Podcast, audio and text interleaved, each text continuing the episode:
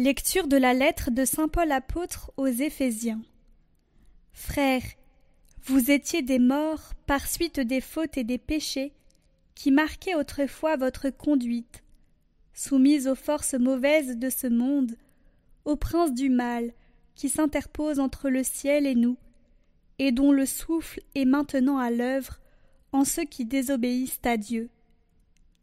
Et nous aussi, nous étions tous de cela quand nous vivions suivant les convoitises de notre chair, cédant aux caprices de la chair et des pensées, nous qui étions, de par nous-mêmes, voués à la colère comme tous les autres. Mais Dieu est riche en miséricorde. À cause du grand amour dont il nous a aimés, nous qui étions des morts par suite de nos fautes, il nous a donné la vie avec le Christ c'est bien par grâce que vous êtes sauvés. Avec lui, il nous a ressuscités et nous a fait siéger aux cieux, dans le Christ Jésus. Il a voulu ainsi montrer, au long des âges futurs, la richesse surabondante de sa grâce, par sa bonté pour nous dans le Christ Jésus. C'est bien par la grâce que vous êtes sauvés, et par le moyen de la foi. Cela ne vient pas de vous, c'est le don de Dieu. Cela ne vient pas des actes, personne ne peut en tirer orgueil.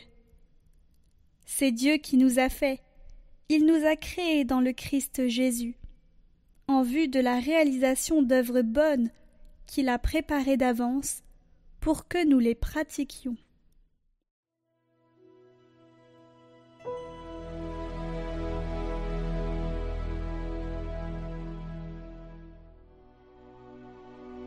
Dieu nous a fait et nous sommes à lui. Acclamez le Seigneur terre entière, servez le Seigneur dans l'allégresse, venez à lui avec des chants de joie. Reconnaissez que le Seigneur est Dieu, il nous a fait et nous sommes à lui, nous, son peuple, son troupeau. Venez dans sa maison lui rendre grâce, dans sa demeure chanter ses louanges. Rendez-lui grâce et bénissez son nom. Oui, le Seigneur est bon, éternel est son amour. Sa fidélité demeure d'âge en âge.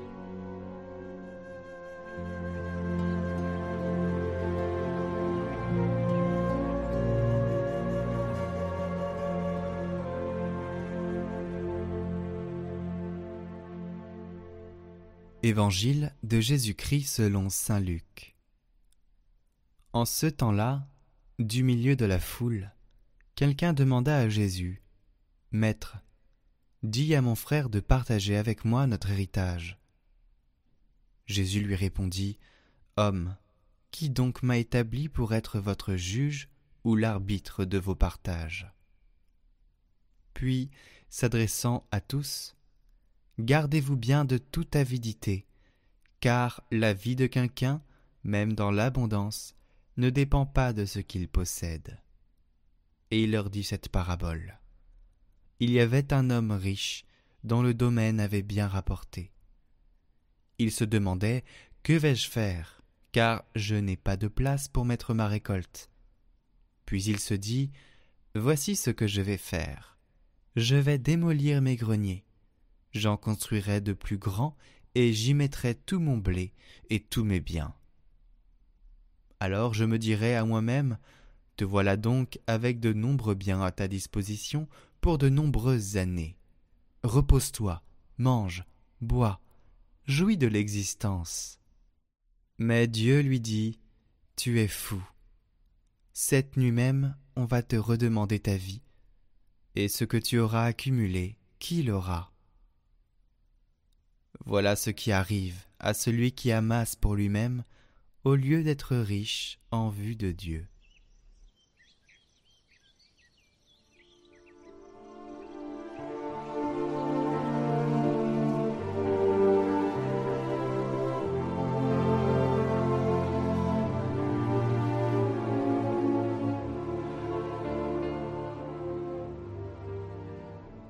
Commentaire d'Isaac le Syrien Seigneur, rends-moi digne de mépriser ma vie pour la vie qui est en toi. La vie dans ce monde est semblable à ceux qui se servent des lettres pour former des mots. Lorsqu'on le veut, on ajoute, on retranche, on change les lettres.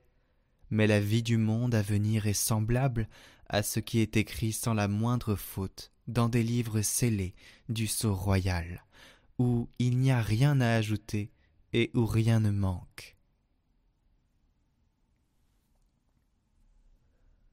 Donc, tant que nous sommes au milieu du changement, soyons attentifs à nous-mêmes. Tant que nous avons pouvoir sur le manuscrit de notre vie, sur ce que nous avons écrit de nos mains, efforçons-nous d'y ajouter ce que nous faisons de bien et effaçons les défauts de notre première conduite. Tant que nous sommes en ce monde, Dieu n'appose le sceau ni sur le bien ni sur le mal. Il ne le fait qu'à l'heure de notre exode, quand s'achève notre œuvre, au moment où nous allons partir.